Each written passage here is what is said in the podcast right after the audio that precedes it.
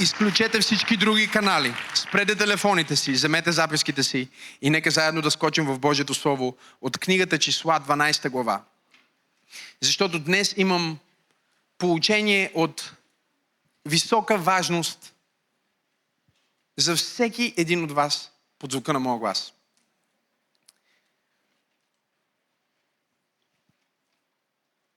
Не искам да се налага някъде към април да ви кажа, казах ви. Окей? Okay? По-скоро ми се иска вие да кажете, знаех си. Защото ние вярваме в Бог, който говори. И Той говори актуални неща. Той говори днес актуално слово, което или ще обрисува седмиците, през които си минал, последните две, или ще обрисува седмиците, към които отиваш. Колко от вас са били достатъчно дълго в църква пробуждане, за да кажат, че е така, кажи аз.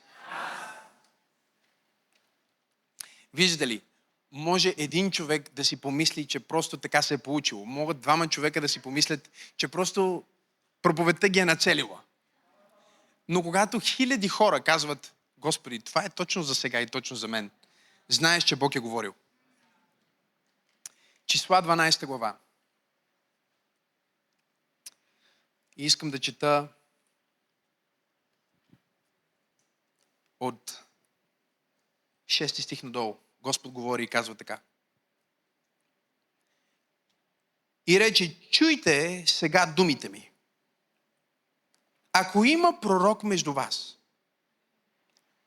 аз Господ ще му се разкрия чрез видение, на сън ще му говоря. Не е така обаче с моя слуга Моисей, който е верен в целия ми дом. С него аз ще говоря уста с уста.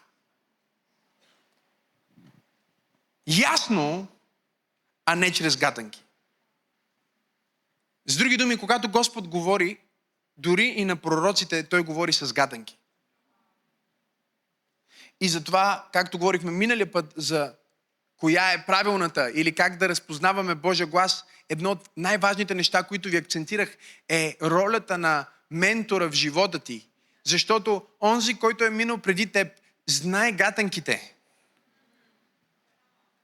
Той знае, ако сънуваш това, означава това. Ако видиш това, означава това. Ако имаш такава импресия, означава това. Той знае гатанките. Но с Моисей Бог не говори с гатанки. Става дума за Моисей тук. Казва, той ще гледа Господния образ и след това продължава и казва, как не се побояхте вие да говорите против слугата ми Моисей? И гневът на Господа пламна против тях. И той се оттегли. И като се оттегли облакът от чатъра, ето Мириам беше прокажена, бяла като сняг. Като погледна Арон към Мириам, ето тя беше прокажена. И тогава Арон каза на Моисей, моля ти се, господарю мой. Сега нека да ви обясня нещо от голем брат, който допреди малко е говорил срещу малкия си брат. Вече казва, моля ти се, господарио мой, не ни възлагай този грях, който сторихме. Безумието, с което се грешихме. Да не бъде тя като мъртво дете, на което половината от тялото е изтляла, когато излиза от отробата на майка си. И Моисей викна към Господа. О, Господи, моля ти се изцелия.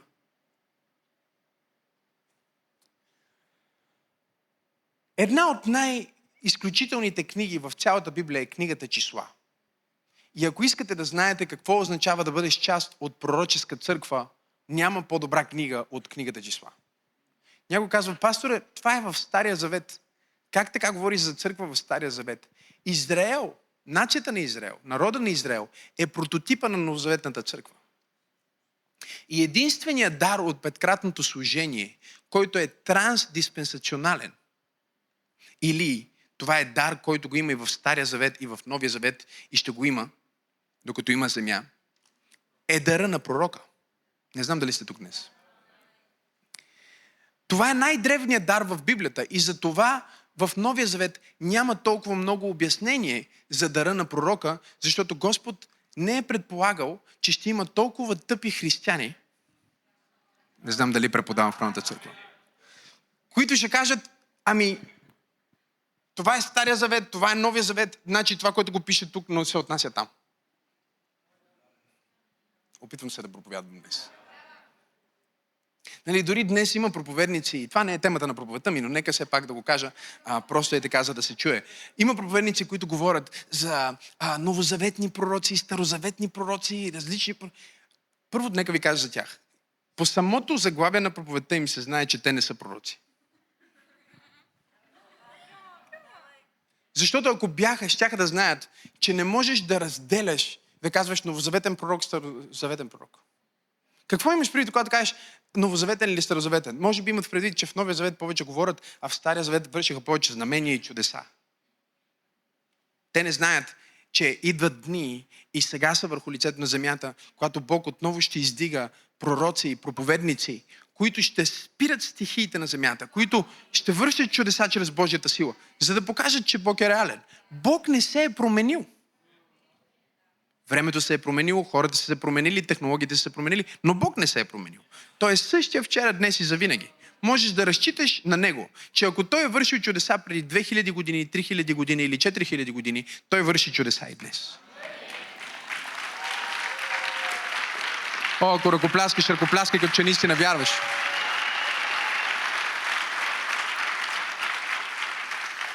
Книгата числа е изключителна, защото ни показва какви са привилегиите и проблемите в пророческа църква.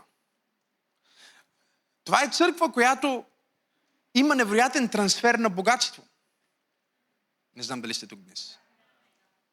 Моисей за една вечер, Библията казва, направи най-големия трансфер на богатство в историята на човечеството. Когато евреите излизаха от Египет, казва, те обраха египетското богатство и робите станаха всички богаташи за една нощ. Бутни да му кажи, пророческото е опасно. Кажи му, пророческото помазание е опасно. За една вечер. Погледнете ме. Хората питат, как успяхте да вземете тази сграда? Защо? Защото ако е пастор, наистина една година е много малко време. Трябва поне 30-40. Аз се опитвам да проповядвам. Ако е евангелизатор, дори няма да тръгва да взима сграда.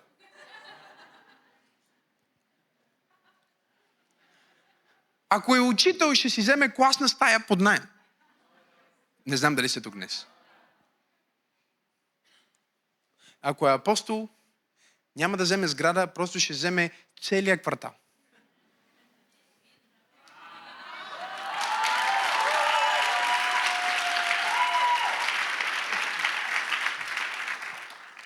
Но помазанието на Господ върху определени хора прави така, че ускорява съдбите на другите. Фактически ползата е за народа. Не знам дали сте тук днес. И сега какво се случва в пасажа, който ви прочетох? Тези от вас, които сте добре запознати с библейските истории, знаете, че всъщност Мириам и Ерон са биологични брат и сестра на Моисей. И те са призовани да бъдат ръководители в църквата, в народа, заедно с Моисей. Моисей е главният лидер, те са буквално неговите асистенти. Те са следващите в иерархията. И един ден те стоят и си говорят и започват да си говорят. Абе, само Моисей ли е Божи човек? И ние сме Божи хора. А и плюс това, виж го този Моисей, намери си жена етиопка. Не е окей, че той има жена етиопка, защото той от една страна ни проповядва, че не трябва да се женим за езичници, от друга страна той има жена етиопка. И докато те си говореха, Бог им проговори. Не знам дали сте тук днес. Добре, че не сме в Стария Завет, че щеш да ви се яви облак през изминалата седмица на някой от вас. Да, когато започна да се оплакваш на маникюристката ти за мъжа ти, щеше ангел Господен да се яви и да каже Ела да поговорим за малко. Бог уважава веригата на власт. Казах, че Бог уважава веригата на власт. И когато той ги призова тримата, казва, я се явете тримата пред чатъра за срещане и облака на славата на Бог беше там и Бог проговори думите, които ние прочетохме. Той каза, вижте какво, вие не сте като Моисей.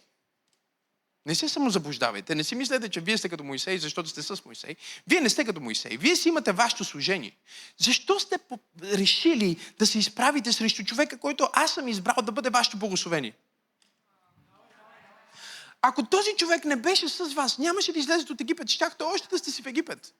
Защо сте решили да се обърнете срещу собственото си благословение? Чуйте ме много добре. Ако дявола не може да ви победи отвън, ще влезе отвътре. Ако врага не може да победи църквата отвън, ще влезе отвътре.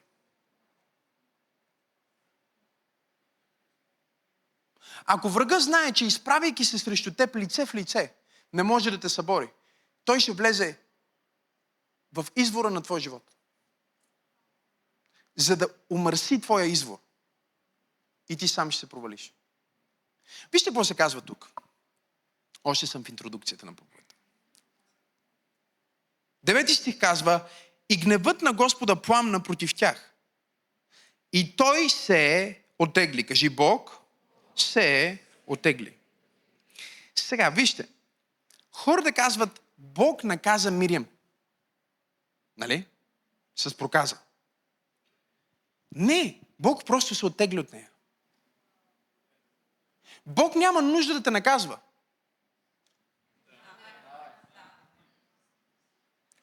Ако само се оттегли от теб, ти вече си наказан. Ако Бог те остави на ентропията на света, ако Бог те остави на хаоса на света, ако Бог те остави на това да имаш само това, за което ти имаш заслуги като човек, ти нямаше да си тук днес.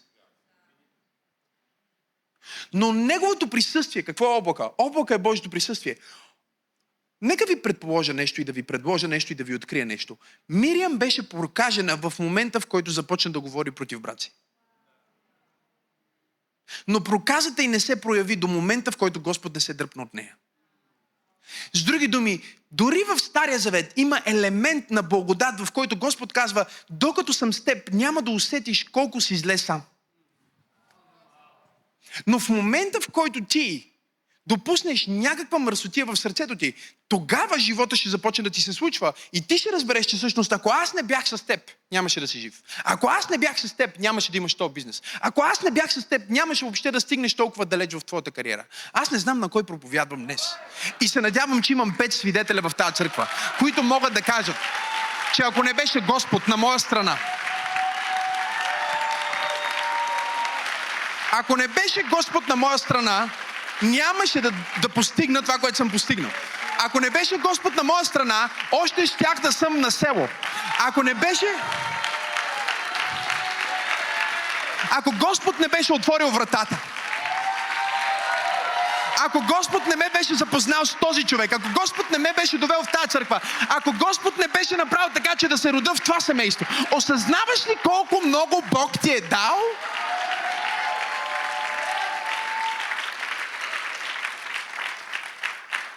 Най-добрият начин никога да не изгубиш това, което Бог ти е дал, е винаги да оценяваш това, което Той ти е дал. И да пазиш това, което Той ти е дал. Защото живота прави така, че става лесно за нас да влезем в някаква иллюзия, в която да си мислим, че ние със собствените си таланти, умения и работа, ние си го постигнахме. Имам ли хора, които са човеци тук? Да. Много е лесно това. И когато стигнеш до този момент, Господ казва, окей, нека сега аз да се дръпна малко от теб. Да видим как ще се движиш сам. И се оказа, че тя беше прокажена. Защо? Защото тя беше допуснала горчив корен в сърцето си срещу брат си. Днес ви преподавам за вратите в теб. Как да пазиш сърцето си.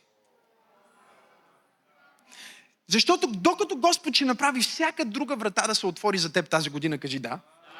Докато Господ ще направи така, че да срещнеш правилните хора, да попаднеш на правилното място, в правилното време. Чуйте ме, за светските ви приятели ще чувате как ще ви кажат, а, той е страшен късмет ли е? Това е просто невероятен късмет. Леле, брат, какъв късмет извади? Мале, какъв късмет имаш? Леле, страшен късмет. Невероятен късмет. Простете им, това е още от турското робство. А, присъствие, присъствие.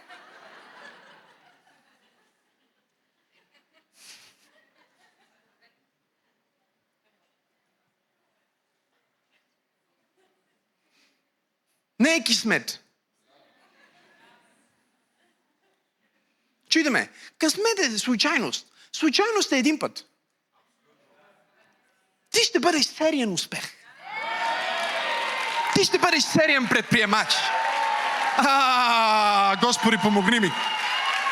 Ти ще се движиш от слаба в слаба и от сила в сила. И... Това не е еднократна ситуация. Някой казва, леле, какъв късмет извади? Какъв късмет последните 15 години от живота ми? Това вече не е късмет, той е традиция. Защото Господ е с мен. Господ е с теб. Господ е с теб. Не го взимай за даденост. Защото когато Господ е с теб и дявола знае, че дори и той не може да те спре. Дявола знае, че не може да те спъне.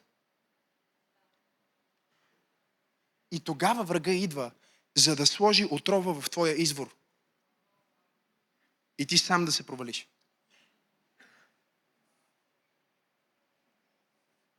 Проповедта ми за това как да пазиш сърцето си не се отнася толкова за Арон и Мириам, колкото за Моисей.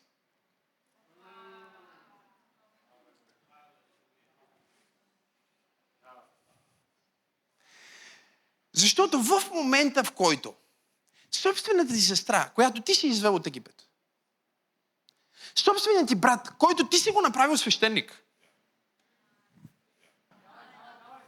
ти си му дал пост, ти си му дал пари, ти си му дал позиция. И тези хора, които ти си ги създал, този сектор не схваща. Ще пробвам другия сектор. Мисля, че те ще резонират с мен. Тези хора, които ти си им дал да участват в твоето нещо, а, папа ми казваше, храни кучетата. Уа! Хората имат тенденция да забравят какво си направил за тях.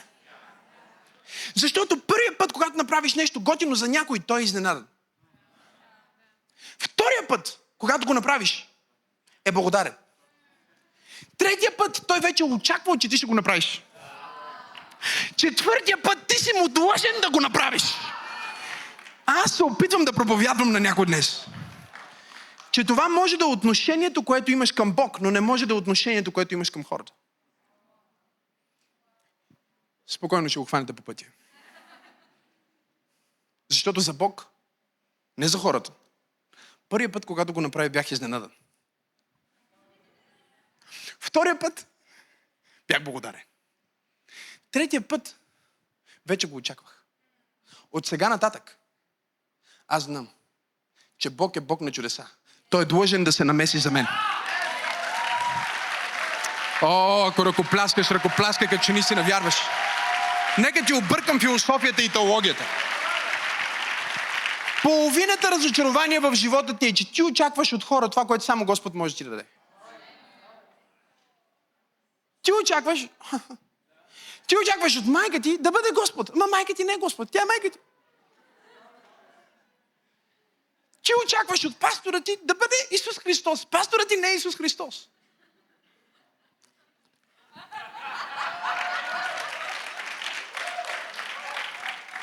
Благодаря ти някой да им го каже. Да! Не казва, що се говори сам със себе си? Защото се наслаждавам на интелигентен разговор.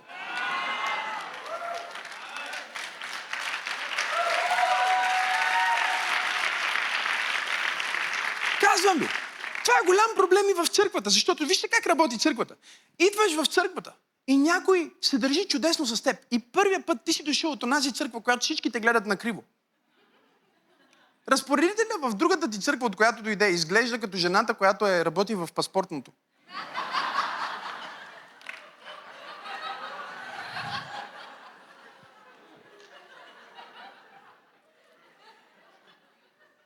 И няма детска църква, няма стая за деца.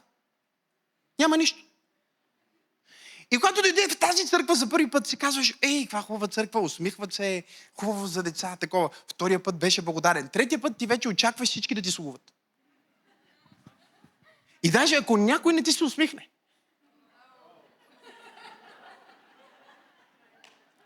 ти вече си готов да се разсърдиш на горкия човек. Ти не си разбрал, че до третия път ти си вече човека, който трябва да посреща другите и да се усмихва. До четвъртия път Ти си човека, който трябва да се моли за съседа. О, първия път, като дойдох, един човек дойде и се моли за мен, втория път се моли някой друг за мен, третия път никой не се моли за мен, защото Господ се опита да ти каже, че е време ти да се молиш за някой.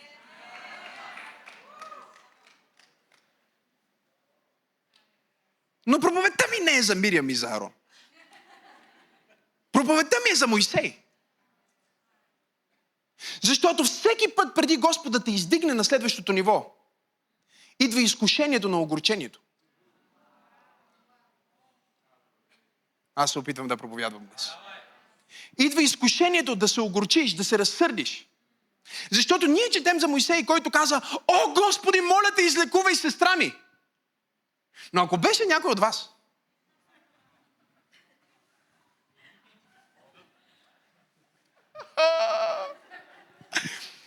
Ако от вас, ако беше, ще каже, Мириам, казвам ти, колко пъти съм ти казвал, че аз съм Божий човек. Не се говори така за Божий човек. Виждаш ли сега какво стана? Арон на колене, моли се, моля те. Вече, Арон вече не му казва брато.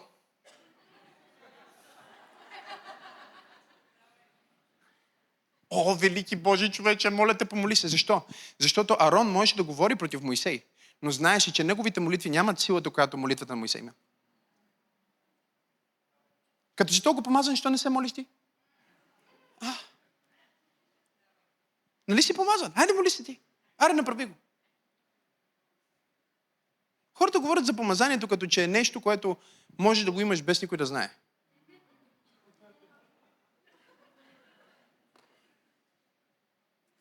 В църквата има някаква иллюзия. Хората си мислят, не, той, този пастор може и да е помазан, но ние още не сме го разбрали. Не, не. Нека ви кажа нещо за помазанието. Или го имаш, или го нямаш. И ако го нямаш, можеш да се обличаш като че го имаш. Можеш да имитираш хора, които го имат. Можеш да говориш като Максим Асенов, който го има. Можеш да започнеш да правиш поредици като пробуждане, които го имат. Може да вземеш същите песни, същите клипчета, да имитираш същите визийки, но ако нямаш помазание, нямаш гориво. И всички знаят, че го нямаш. А като имаш помазание, като имаш помазание, трябва да казваш на хората да не идват в църквата ти. Да връщаш хора. Защото идват твърде много. Аз се опитвам да проповядам. Помазанието е като бременност, казва един Божий генерал. Може да го криеш първите три месеца. След това всички знаят, че нещо се е случило с теб. А аз пророкувам и декларирам, че някой е помазан под звука на моя глас. А аз пророкувам и декларирам, че ти си седнал в помазание тази вечер. Какво е помазание? Помазание е свръхестествената сила на Бог върху теб. Някой е помазан да бъде бизнесмен, някой е помазан да бъде артист, някой е помазан да бъде шоумен, някой е помазан да бъде учен, някой е помазан да бъде доктор, някой е помазан да бъде иноватор, някой е помазан да бъде коуч, някой е помазан да бъде бизнес консултант, някой е помазан да бъде... Мога ли да проповядвам днес? Някоя жена е помазана да бъде майка, друг е помазан да бъде лекар, някой е помазан да бъде съдя, някой е помазан да бъде адвокат, ти си помазан за нещо.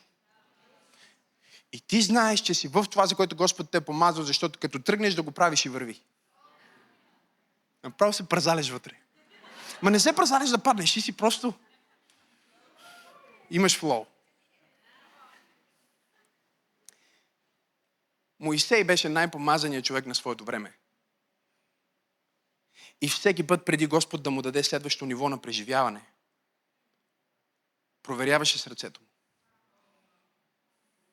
Тази година преди Господ да ти отвори най-голямата врата, ще те тества. Дявол ще се опита да те огорчи. Дявол ще се опита да вкара мърсотия в твоето сърце. Коя година сме? На какво е? Не, не е ли интересно, че 20-та книга в Библията е притчи. И четвъртата глава, 23 към 24 стих, казва следното. Повече от всичко друго, което пазиш, пази сърцето си. Защото от него са изворите на живота. Сега да ви светна нещо. Господ каза, аз ще те паза, ще ти паза парите, ще ти паза колата, ще ти паза къщата. Не знам дали чухте какво ви казах. Всичко, което си посветил на Господ, Господ ще го пази. А горе трябваше да кажете, ами, ама още не се разбрали. Всичко, което ти си посветил на Господ, Господ го пази. С пастор Тери отидохме да вечеряме с едни наши приятели и сме спрели пред ресторанта. Сега зимата, точно преди нова година. Спрели сме пред ресторанта и стоим. И тя казва, айде да слизаме. Викам, чакай малко. Тя казва, ма, това е перфектно място, където си спрял. Викам, не, не, чакай малко. Тя стои. Сега, тя вече толкова много години е с мен, че знае какво значи.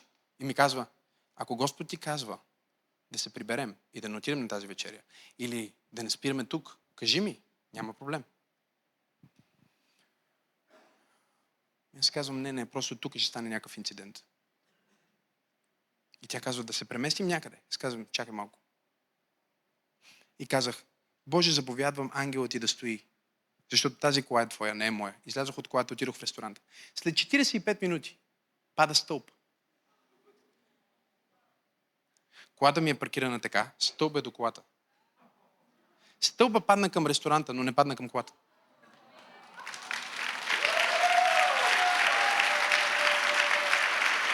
Не знам дали има хора тук днес. Пастор Тери, дай им знак, за да не мислят, че се шегувам.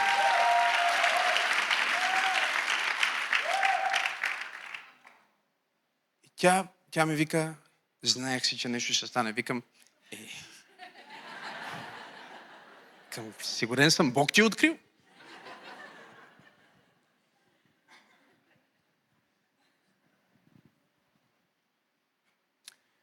Чуй ме. Имаше толкова много а, видеа и кадри от Хавай, когато бяха пожарите. Не искам да вземам много време да разказвам. Пастор Тери си мечтае цял живот да отиде на Хаваите. От дете. До такава степен, че вкъщи на видео е карала сърф. Пуска си клипове, взима така, опитва се да кара сърф. Още от малка. Казвам истината. Чуйте, всичко в моите проповеди е вярно. Ако кажа, че не е вярно, само тогава не е вярно. Така че не се чудете дали е истина. Сказвам, окей, отиваме. почваме да гледаме, почваме да се подготвяме. Колкото повече го мисля, толкова повече духа ми казва не. Сега, как да кажеш на жена ти, на която вече си и казал, че ще направиш нещо за нея, което тя се е мечтала цял живот. Ти си и казал, че това е годината. А, за нея това не беше, миналата година беше на какво? Те, те я пренарекаха на купище. Провидение. Купища, провидение в същия смисъл е. За нея не беше година на купище или провидение. За нея беше годината, в която отивам на Хавайте. Разбирате ли? Това беше нейната визия. И сега ние гледаме хотели, аз говоря с приятели, почвам да подготвим. Обаче, колкото повече го мисля, толкова повече знам, че не трябва. И един ден сядаме с нея и казвам, скъпа, трябва да говоря с теб. А, случило ли ви се това? Имам ли мъже, които знаят за какво говоря?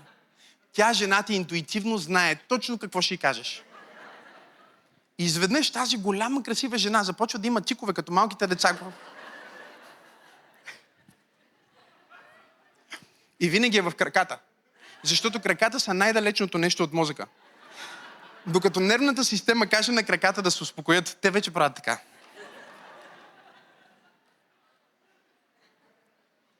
Истина е.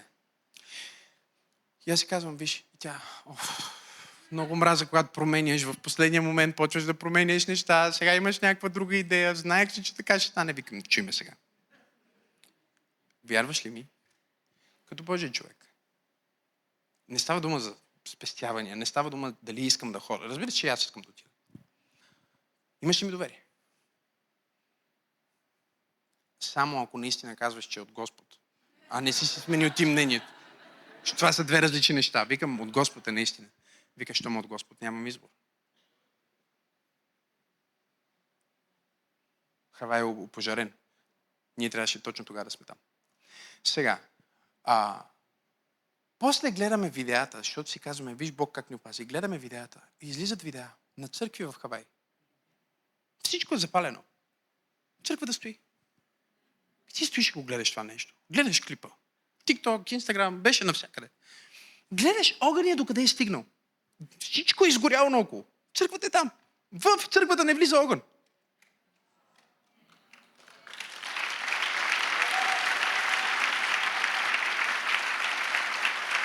Никакво зло няма да те приближи.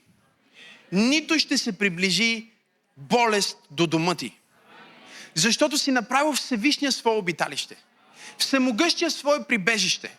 Хиляди ще парат от страната ти. Десетки хиляди от десницата ти. Но до теб няма да се приближи. Само с очите си ще виждаш възмездието на нечестивите. Но има едно нещо, което Бог не пази и това е сърцето ти. И тук идва проблема, че Бог може да пази всичко. Ангел Господен, който е с теб, той пази тялото ти. А, се Но ти трябва да пазиш сърцето си. Ако ти не пазиш сърцето си, Бог няма да пази сърцето си ти вместо теб. Вижте какво казва стиха. Казва, от всичко, което пазиш, повече пази сърцето си. Сега нека да ви светна. Това е най-богатият човек живял някога, според историческите записи. Соломоновото съкровище се е търсило от поколения. Целият свят е отивал да се покланя на неговата мъдрост и богатство. До такава степен, че в Израилевото царство, Библията казва, златото беше прекалено много, а среброто спряха да го броят. Сребро, а това е просто сребро. Не го броим. В древността среброто спряха да го броят. И този човек не ти казва, ако си акумулирал позиция, пази си позицията. Той не ти казва, ако си акумулирал богатство, пази си богатството. Той не ти казва, ако си вече на много високо ниво в обществото, пази си нивото. Защото дявола не е тъп. Той знае, че не може да ти вземе богатството, позицията и нивото. Бог ги пази. Но ако дявола може да инфектира твоето сърце, ти сам може да съсипеш собственото си благословение. Когато говорим за вратите в теб, говорим за вратите на твоето сърце. Не знам дали сте тук днес. Говорим за вратите директно към, към този извор на живота, който фонтан, ако бъде отровен, ти си отровен. Разбирате ли, че всеки път, когато Моисей отиваше на следващото ниво на слава, той минаваше през тест и теста беше, ще се обидиш ли сега на Йотор? Не. Ще се обидиш ли сега на брат ти? Не. Ще се разсърдиш ли сега на сестра ти? Не. А ако комбинираме и брат ти и сестра ти срещу теб? Не! Библията казва, че Моисей не се замисли. Той веднага се помоли за сестра си. Но понеже Моисей беше заобиколен от токсични хора, накрая тяхната токсичност го зарази. И Библията казва, Бог му заповяда да говори на канарата. И той в гнева си взе пръчка и удари с жезъл си канарата. И канарата пусна вода. Но Бог каза, понеже ти се разяри, понеже ти допусна това, което се случва около теб, да влезе в теб и да те накара да действаш различно. От най-смирения човек ти да действаш като най-ядосания човек. Затова няма да влезеш в обещанието. Не е ли невероятно, че не беше прелюбодейство? Не беше идолопоклонничество? Не беше някакъв от всички тези грехове, които ние бихме смятали за грехове днес? а беше огорчението на Моисей към евреите. обидата му направи така, че той не влезе в земята. Хората, които той издигна, наследиха земята, но той не видя земята. Не, искам да разберете нещо за този Моисей. Той беше толкова помазан, че Бог го качи на една планина и му каза, сега умри. Не, вие не чухте какво ви каза. Бог се качи с него и каза, Моисей, сега трябва да умираш. Човека нямаше да умре, ако Бог не му беше казал да умира.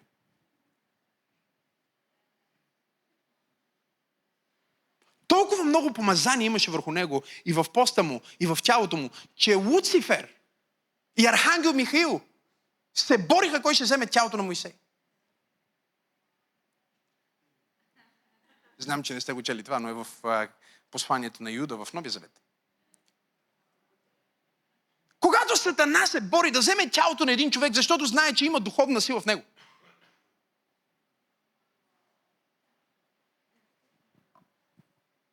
Брат му също беше помазан. Арон беше толкова помазан, че докато не му свалиха одеждата на свещеник, не можеше да умре. Пише го в Библията, просто вие не сте го забелязали. Да. Бог каза на Моисей, сега качи брат ти Арон на планината и му кажи, че трябва да умира. Свали му одеждата, за да умре. В дреха да му имаше толкова помазание, човека не можеше да умре. Опитвам се да ти кажа, че Бог може да те надари толкова много. Бог може да те благослови толкова много. Но ако дявола намери преченца от твоето сърце, ти сам ще саботираш собственото си благословение и няма да влезеш в собственото си обещание. Погледни човекът и му кажи, пази сърцето си. Не е ли изключително, че Соломон е казал преди хилядолетия, най-много да пазиш сърцето си. И тук говориме за духовното ти сърце, за душата ти, за духа ти. Не говориме за физическото сърце. Но нека да разберем и това. Човек е предсказал, че сърцето и проблемите с сърцето ще бъдат номер едно убиец на човечеството.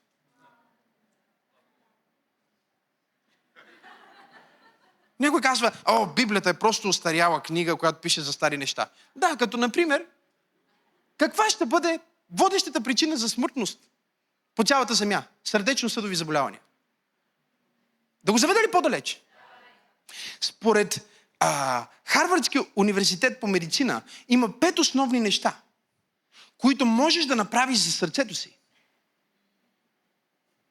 Които ако следваш внимателно, до 80% се повишава възможността да не се разболееш от сърдечно-съдови заболявания. Кой иска да ги знае, каже аз.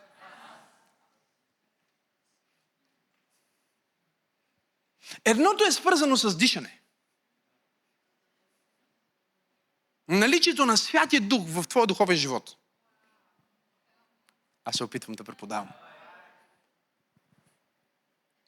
Те казват, че тези пет фактора са добра храна, почивка, сън, упражнение, движение, добра социална среда.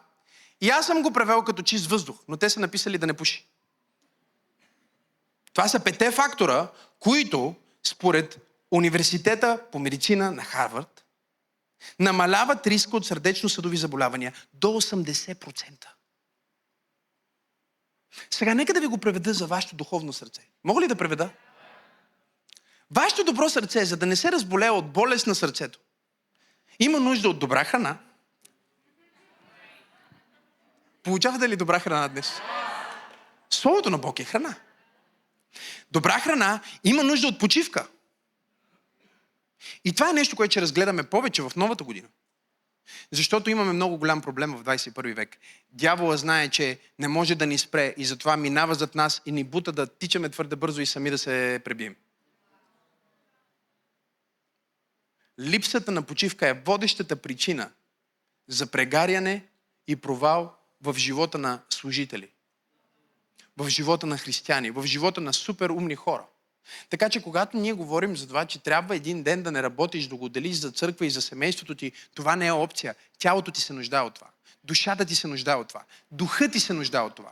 Да го заведа ли по-далеч? Това е заповед от Господ. Някой казва, ама това е в Стария завет. Не, не, не, не. Това е на специфично място в Стария завет, където е в десетте Божии заповеди.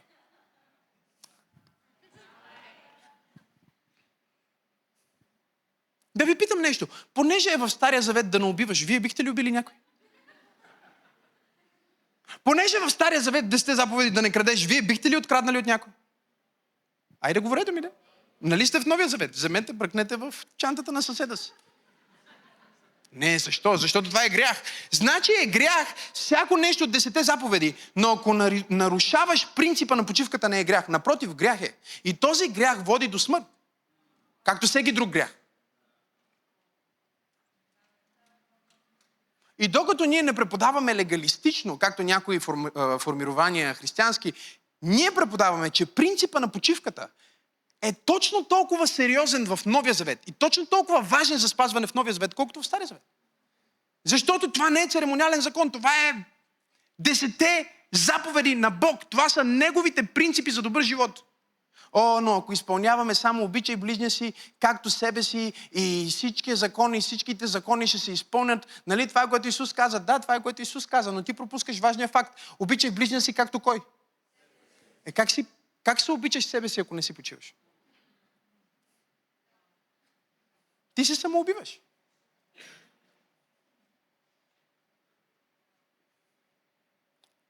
Упражнение. Кажи упражнение. Това е Харвард, който ви проповядва, не аз. Упражнение, движение. Защо? Защото проблема в духовния живот е когато ти се храниш с правилната храна и си почиваш, но не се упражняваш. Нали?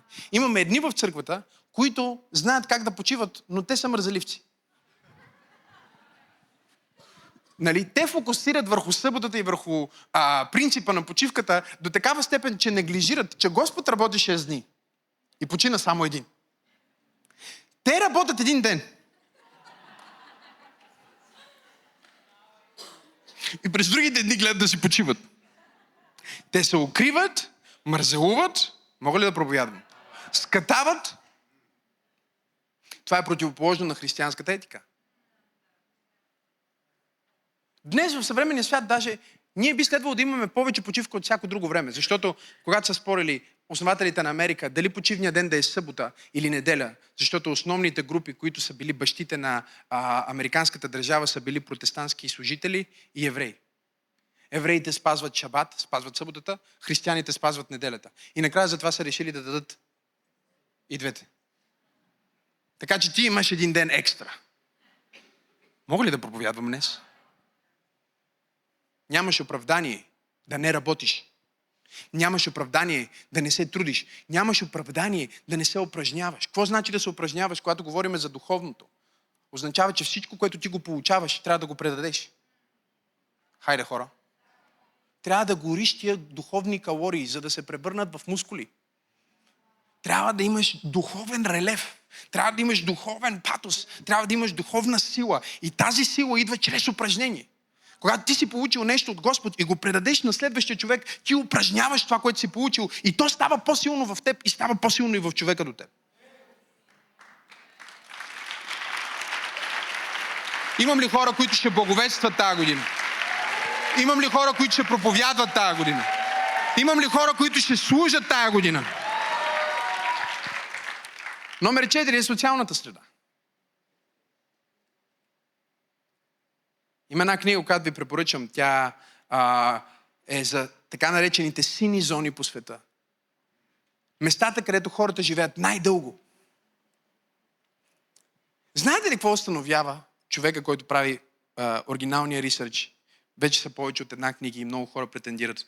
Но истински основател на движението казва така. Той казва, това, което открихме във всеки район, без значение дали е в Америка при адвентистите, или е в Гърция на острова, или е в Коста Рика, или е където и да е, където има необичаен брой столетници и те не са просто столетници. Гледаш някакъв на 98, цепи дърва. Ти си казваш, това е невъзможно. Те им правят всякакви такива биологични тестове, биохимични и осъзнават, че тези хора са с по 10-15 години по-млади от реалната си възраст в тялото си. Защото спазват тези принципи, които ви преподавам. И ето какво казва той. Той казва, това, което видяхме е, че има променливи навсякъде, но има едно нещо, което е еднакво във всички сини зони. И това е, че във всички сини зони хората имат някаква вяра, която ги причислява към общност. Светски човек. Тази вяра, която ги причислява към общност, им дава нещо, което ние нямаме в съвременния свят. Дава им чувство, че са част от нещо по-голямо. Дава им чувство на принадлежност. Дава им чувство, че са част от глобалното семейство на нещо, което наистина променя света. И това служи на душите им по такъв начин, че те живеят по-дълго.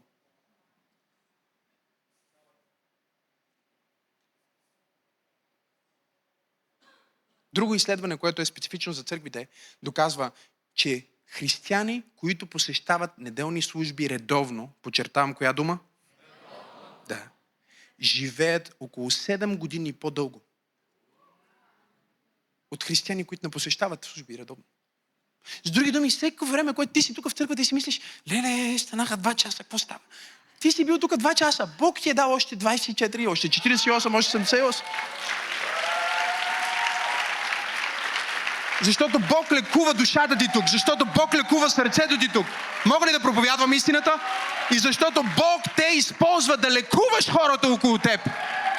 Чрез силата на любовта. Ръкопляскай, ако наистина вярваш. Социалната среда е нещо много важно за сърцето. Защото може да си около хора, които са се стресирани, се притеснени, се нещастни. Ще станеш като Моисей. Колкото и да беше силен, накрая си изтърва. Защото средата му беше такава. Чист въздух, кажи чист въздух.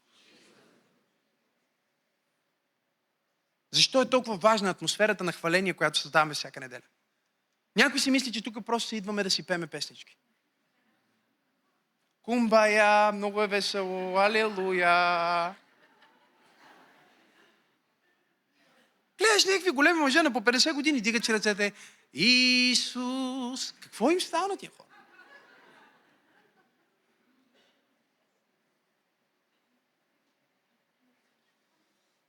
Дишат чистия въздух на небето. Защото поклонението те въвежда в Божието славно присъствие, където душата ти духът ти започва да възприема от кислорода на небето, от Святия Дух. И ти се изпълваш с този свят дух. Халелуя! Ти се надишваш с този свят дух. Ти се надъхваш с този свят дух. Всяко окисляване в твоята душа всяка, всяка смърт, която е намерила някакво ъгълче в твоето сърце, всяка смърт, която е намерила някакво ъгълче в твоя ум, в момента в който ти кажеш достойно име си Исус, в момента в който ти почнеш да пееш и се отпуснеш и усещаш как негатива излиза от теб, как мър... мръсното излиза от теб, как нечистото излиза от теб и Бог започва да те облива с Неговото славно присъствие.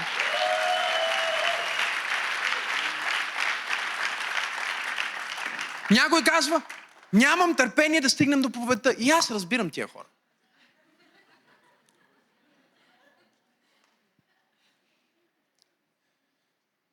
Но това, което не разбираш е, че ако сърцето ти не е било обогатено с небесния кислород, то не е дори готово да чуе проповедта. Проповедта пада на мъртви уши, когато душата не е била подготвена от нежния вятър на небесния кислород. Инфузията на Светия Дух в теб подготвя духът и душата ти да поемеш Словото на Бог.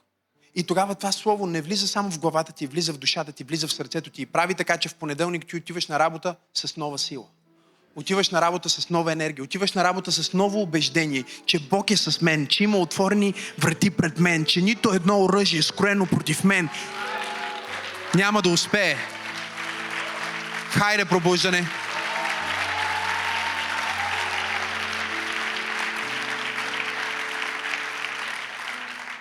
Когато Бог ме призва в служение, бях тинейджър. Не знаех дали съм призован. Да ви кажа нещо.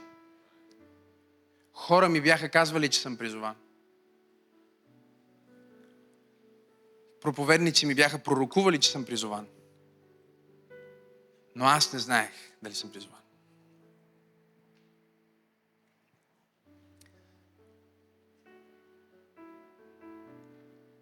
Има неща, които само Господ може да ти каже за теб.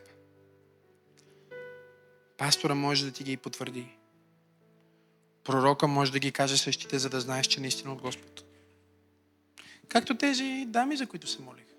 Те са мислили за това, молили са се за това, но аз отивам и им казвам, ето това е за което са се молили, Господ го прави сега. Вече това е утвърдено за тях. Но силата на преживяването им до голяма степен е, че те предварително Господ им е подготвил, че това ще стане.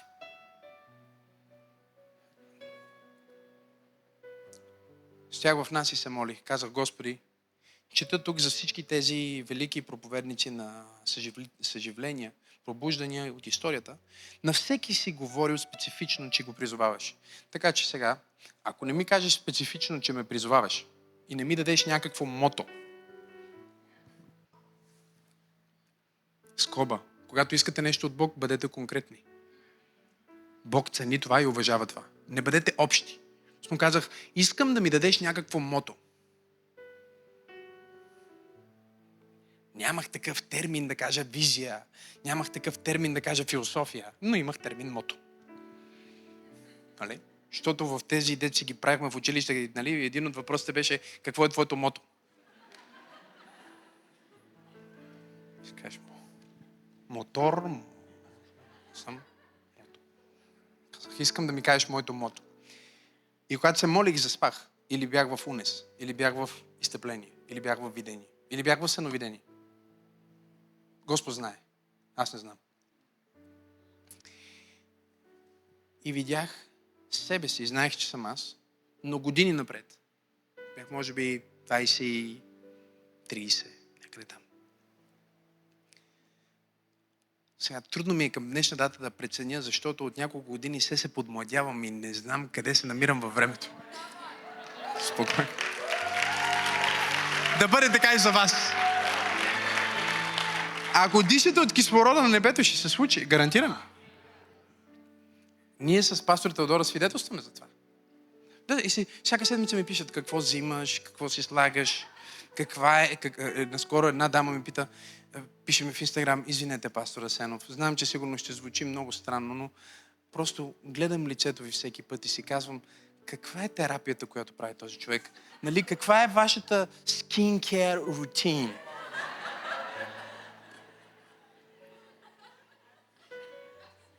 Оня ден пък ми пише един, вика, братона, никой няма да каже, кажи честно, на анаболи ли си или какъв е препарат? Бяха чил стори от фитнес, той ми пише, какъв е препарата?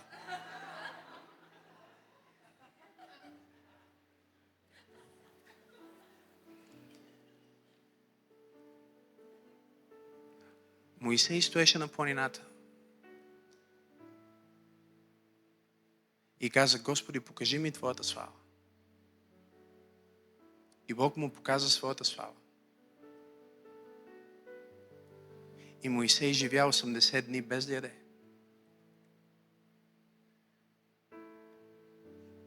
И когато слезе от планината, Библията казва, лицето му сияеше. До такава степен, че хората се плашиха от него.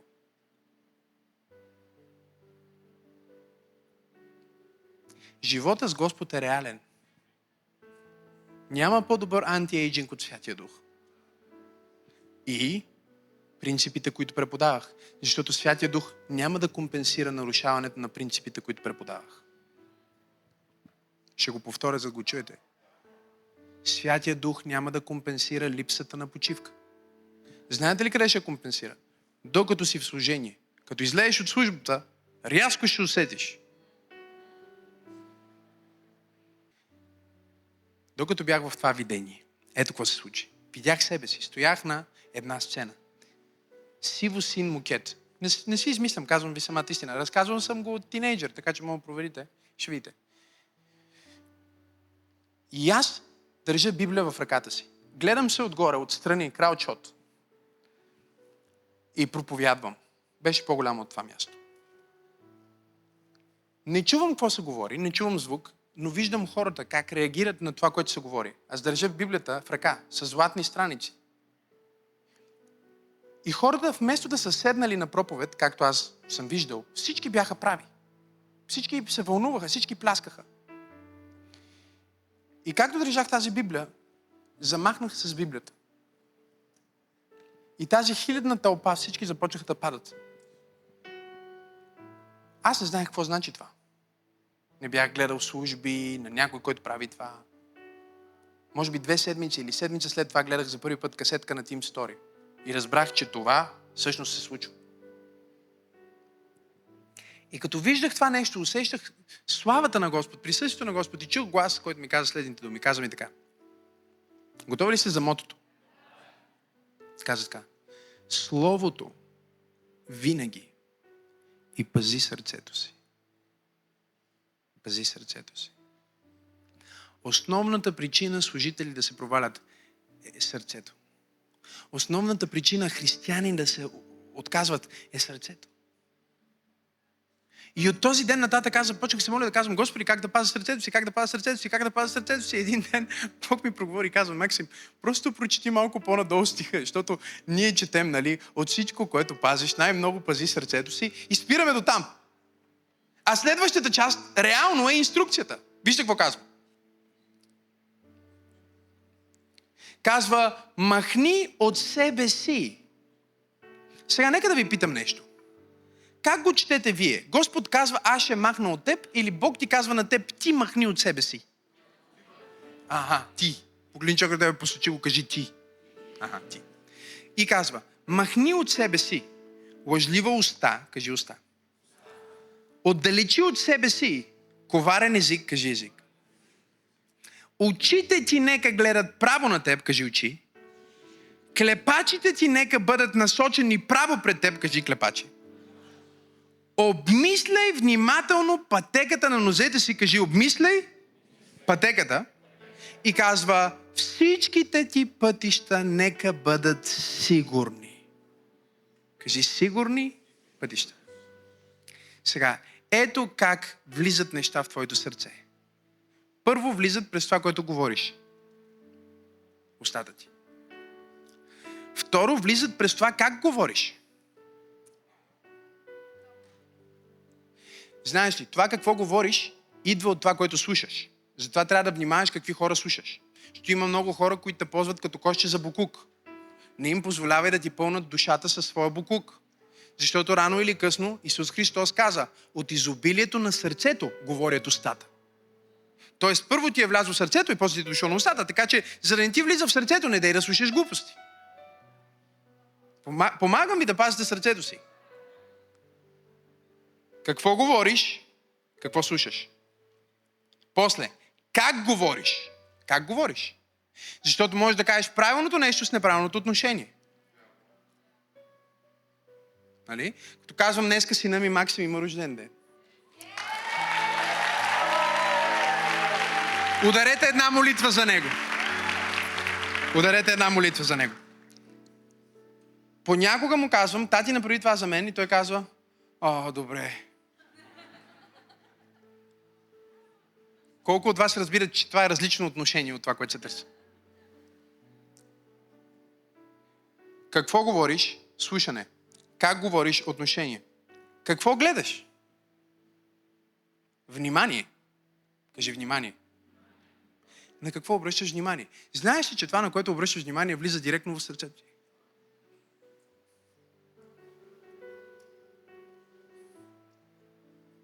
И тук идва проблема ни, че ние обръщаме внимание на страшни тъпоти. И сърцето ни се претъпява. После казва за клепачите ти, който говори за фокус, кажи фокус. Какво гледаш е внимание. Номер 4. На какво фокусираш? На каквото фокусираш, ще произведе състояние. Погледнете ме. Ако сега започнете да насочвате вашия фокус към едното нещо, което не е окей okay в живота ви, това ще произведе ли състояние? Да. Концентрацията е нещо много силно, фокуса е нещо много силно. Ако вие сте в най-трудното положение днес, слушайте това послание и започнете да се фокусирате върху едното нещо, което е супер в живота ви, това ще промени ли състоянието ви? Говорете ми. Със сигурност. Ще ви извади от дупката. Бог няма да направи за теб това, което ти трябва да направиш за себе си. Не очаквах да ръкопляскате, но щеше да е правилно.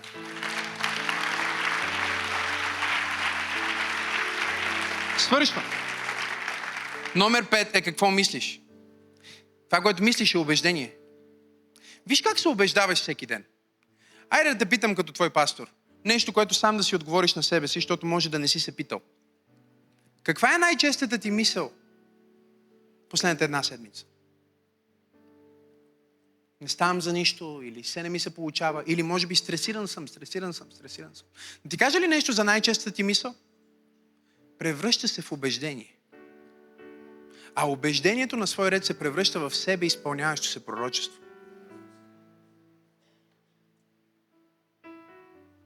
И ето как дявола не играе. Аз съм го проповядвал много пъти, но никога няма да спра докато съм жив, защото това е откровение, което схванеш ли го, духовно излиташ. Врага ти говори в първо лице единствено число. Дявола няма да дойде да ти каже той не, ме, той не те харесва. Дявол ще дойде и ще ти каже виж ли, той не ме харесва. Ама как така? Първо лице единствено число. В твоята глава ще звучи като че ти си казваш депресиран съм. Всъщност дявол ти казва депресиран си. Ако не си внимателен, в мислите ти врага ще вкарва убеждения, които са противоположни на Божието Слово, за да отрови сърцето ти. Аз не съм важен. На никой не му пука за мен. Да ви кажа ли нещо? Дявол ви говори. Не го слушайте. Великата Джойс Майер казваше така, не можеш да спреш птиците да летат над главата ти, но можеш да ги спреш да си направят гнездо на главата ти.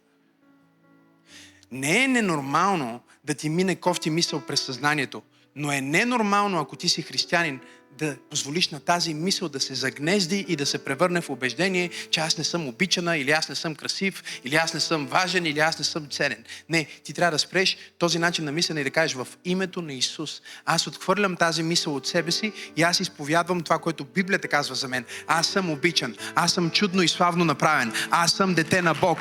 По-велик е този, който е в мен от онзи, който е в света. Хайде, пробуждане! Какво мислиш е убеждение. Как се държиш е поведение. Как се държиш е поведение. Погледнете ме. Не е ли изумително, че през начина по който се държиш, начина по който се обхождаш, дявола може да влезе в сърцето ти. Дявола може и иска да влезе в сърцето ти през начина по който ти се обхождаш. И затова казва, внимавай на стъпките си. Как се обхождаш? Защото дявол иска да влезе през стъпките ти.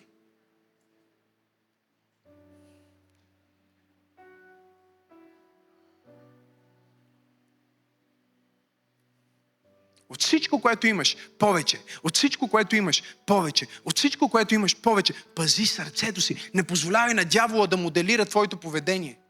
Дори когато си в изпитание, Дръж се като дете на Бог. Говори като дете на Бог. Стой като дете на Бог. Дори когато някой те предаде, стой като Моисей.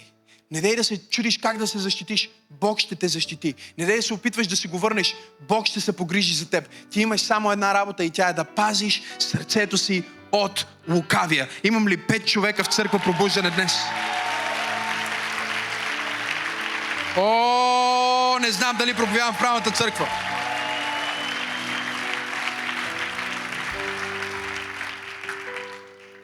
С какво идва дявола? Той идва с злоба, той идва с гняв, той идва с хула. Какво е хула? Ами хула не е да те хул, хулят. Хула е когато ти говориш против някой. Знаете ли какво значи хула? На гръцки думата за хула е отрова. Сега, ето какво се случва. Какво се случва с твоето сърце? Когато някой се държи на окей с теб и ти го приемеш много навътре, виж, забележи, че се го приел навътре. Къде се го приел? В сърцето ти.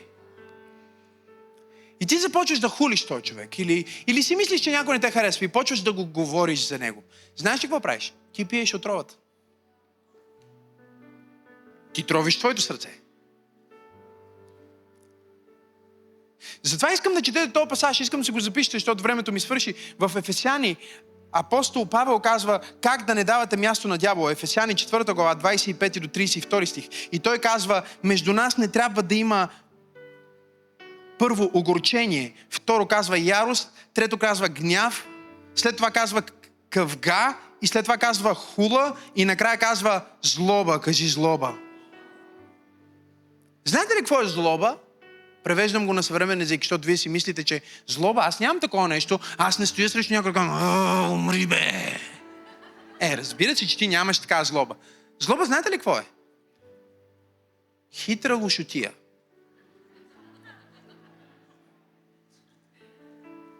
Опа! Сега, той ме засече и аз леко ще го засека. Да го почувства. Не, аз не съм злобен, аз просто хитро така ще го...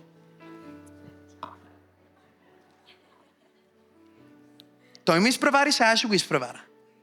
Той ми бибитка, сега ще мина пред него и зад него и след това ще му бибитка.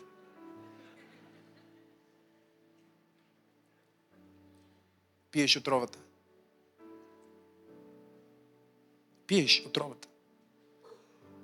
И апостол Павел казва, ако вие се пазите от тези неща, вие няма да дадете никакво място на дявола в живота си.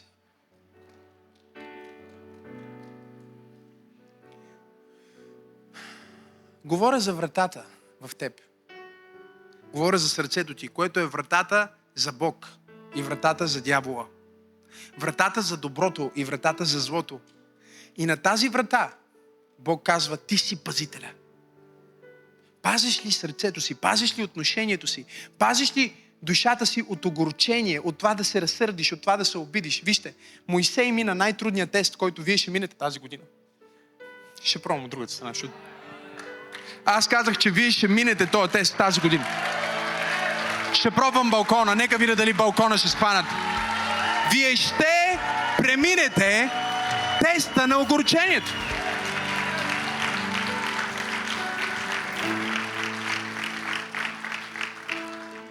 Виждате ли, Моисей, той е велик служител на Бог, вече е на ръба на обещанието. Вижда се обещаната земя от другата страна. Целият му живот, кариера, служение е било за това. И сега той е там. И в последния момент си изтърва нервите.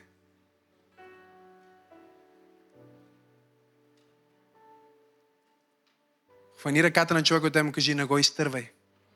Кажи му, не го изтървай. Кажи му, не изтървай благословението си.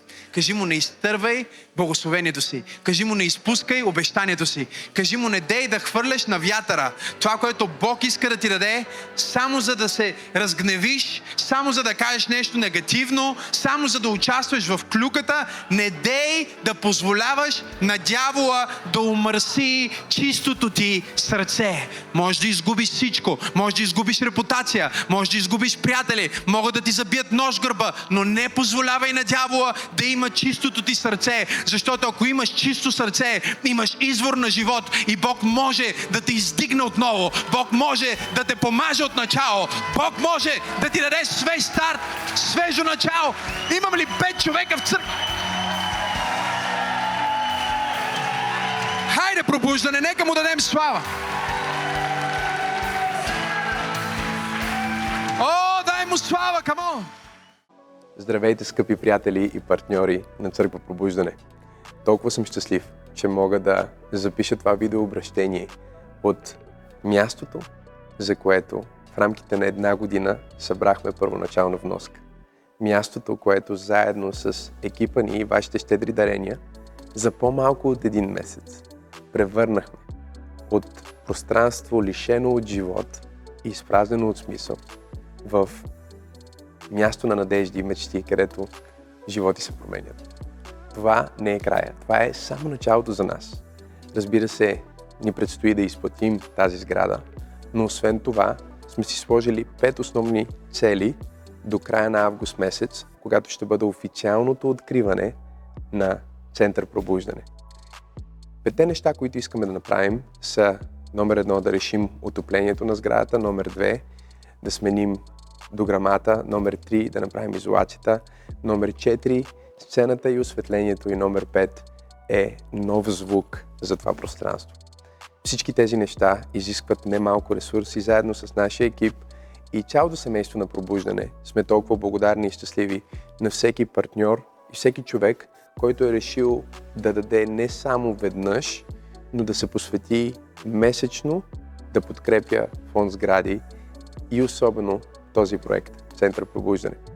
Точно сега ще излязат линкове на екрана и разбира се в описанието, които ще ви помогнат да се включите. Не само като еднократен дарител, но като партньор за завършването на този Божий дом. Благодаря ви още веднъж за щедрата подкрепа и очаквам да ви видя наживо в Център Пробуждане.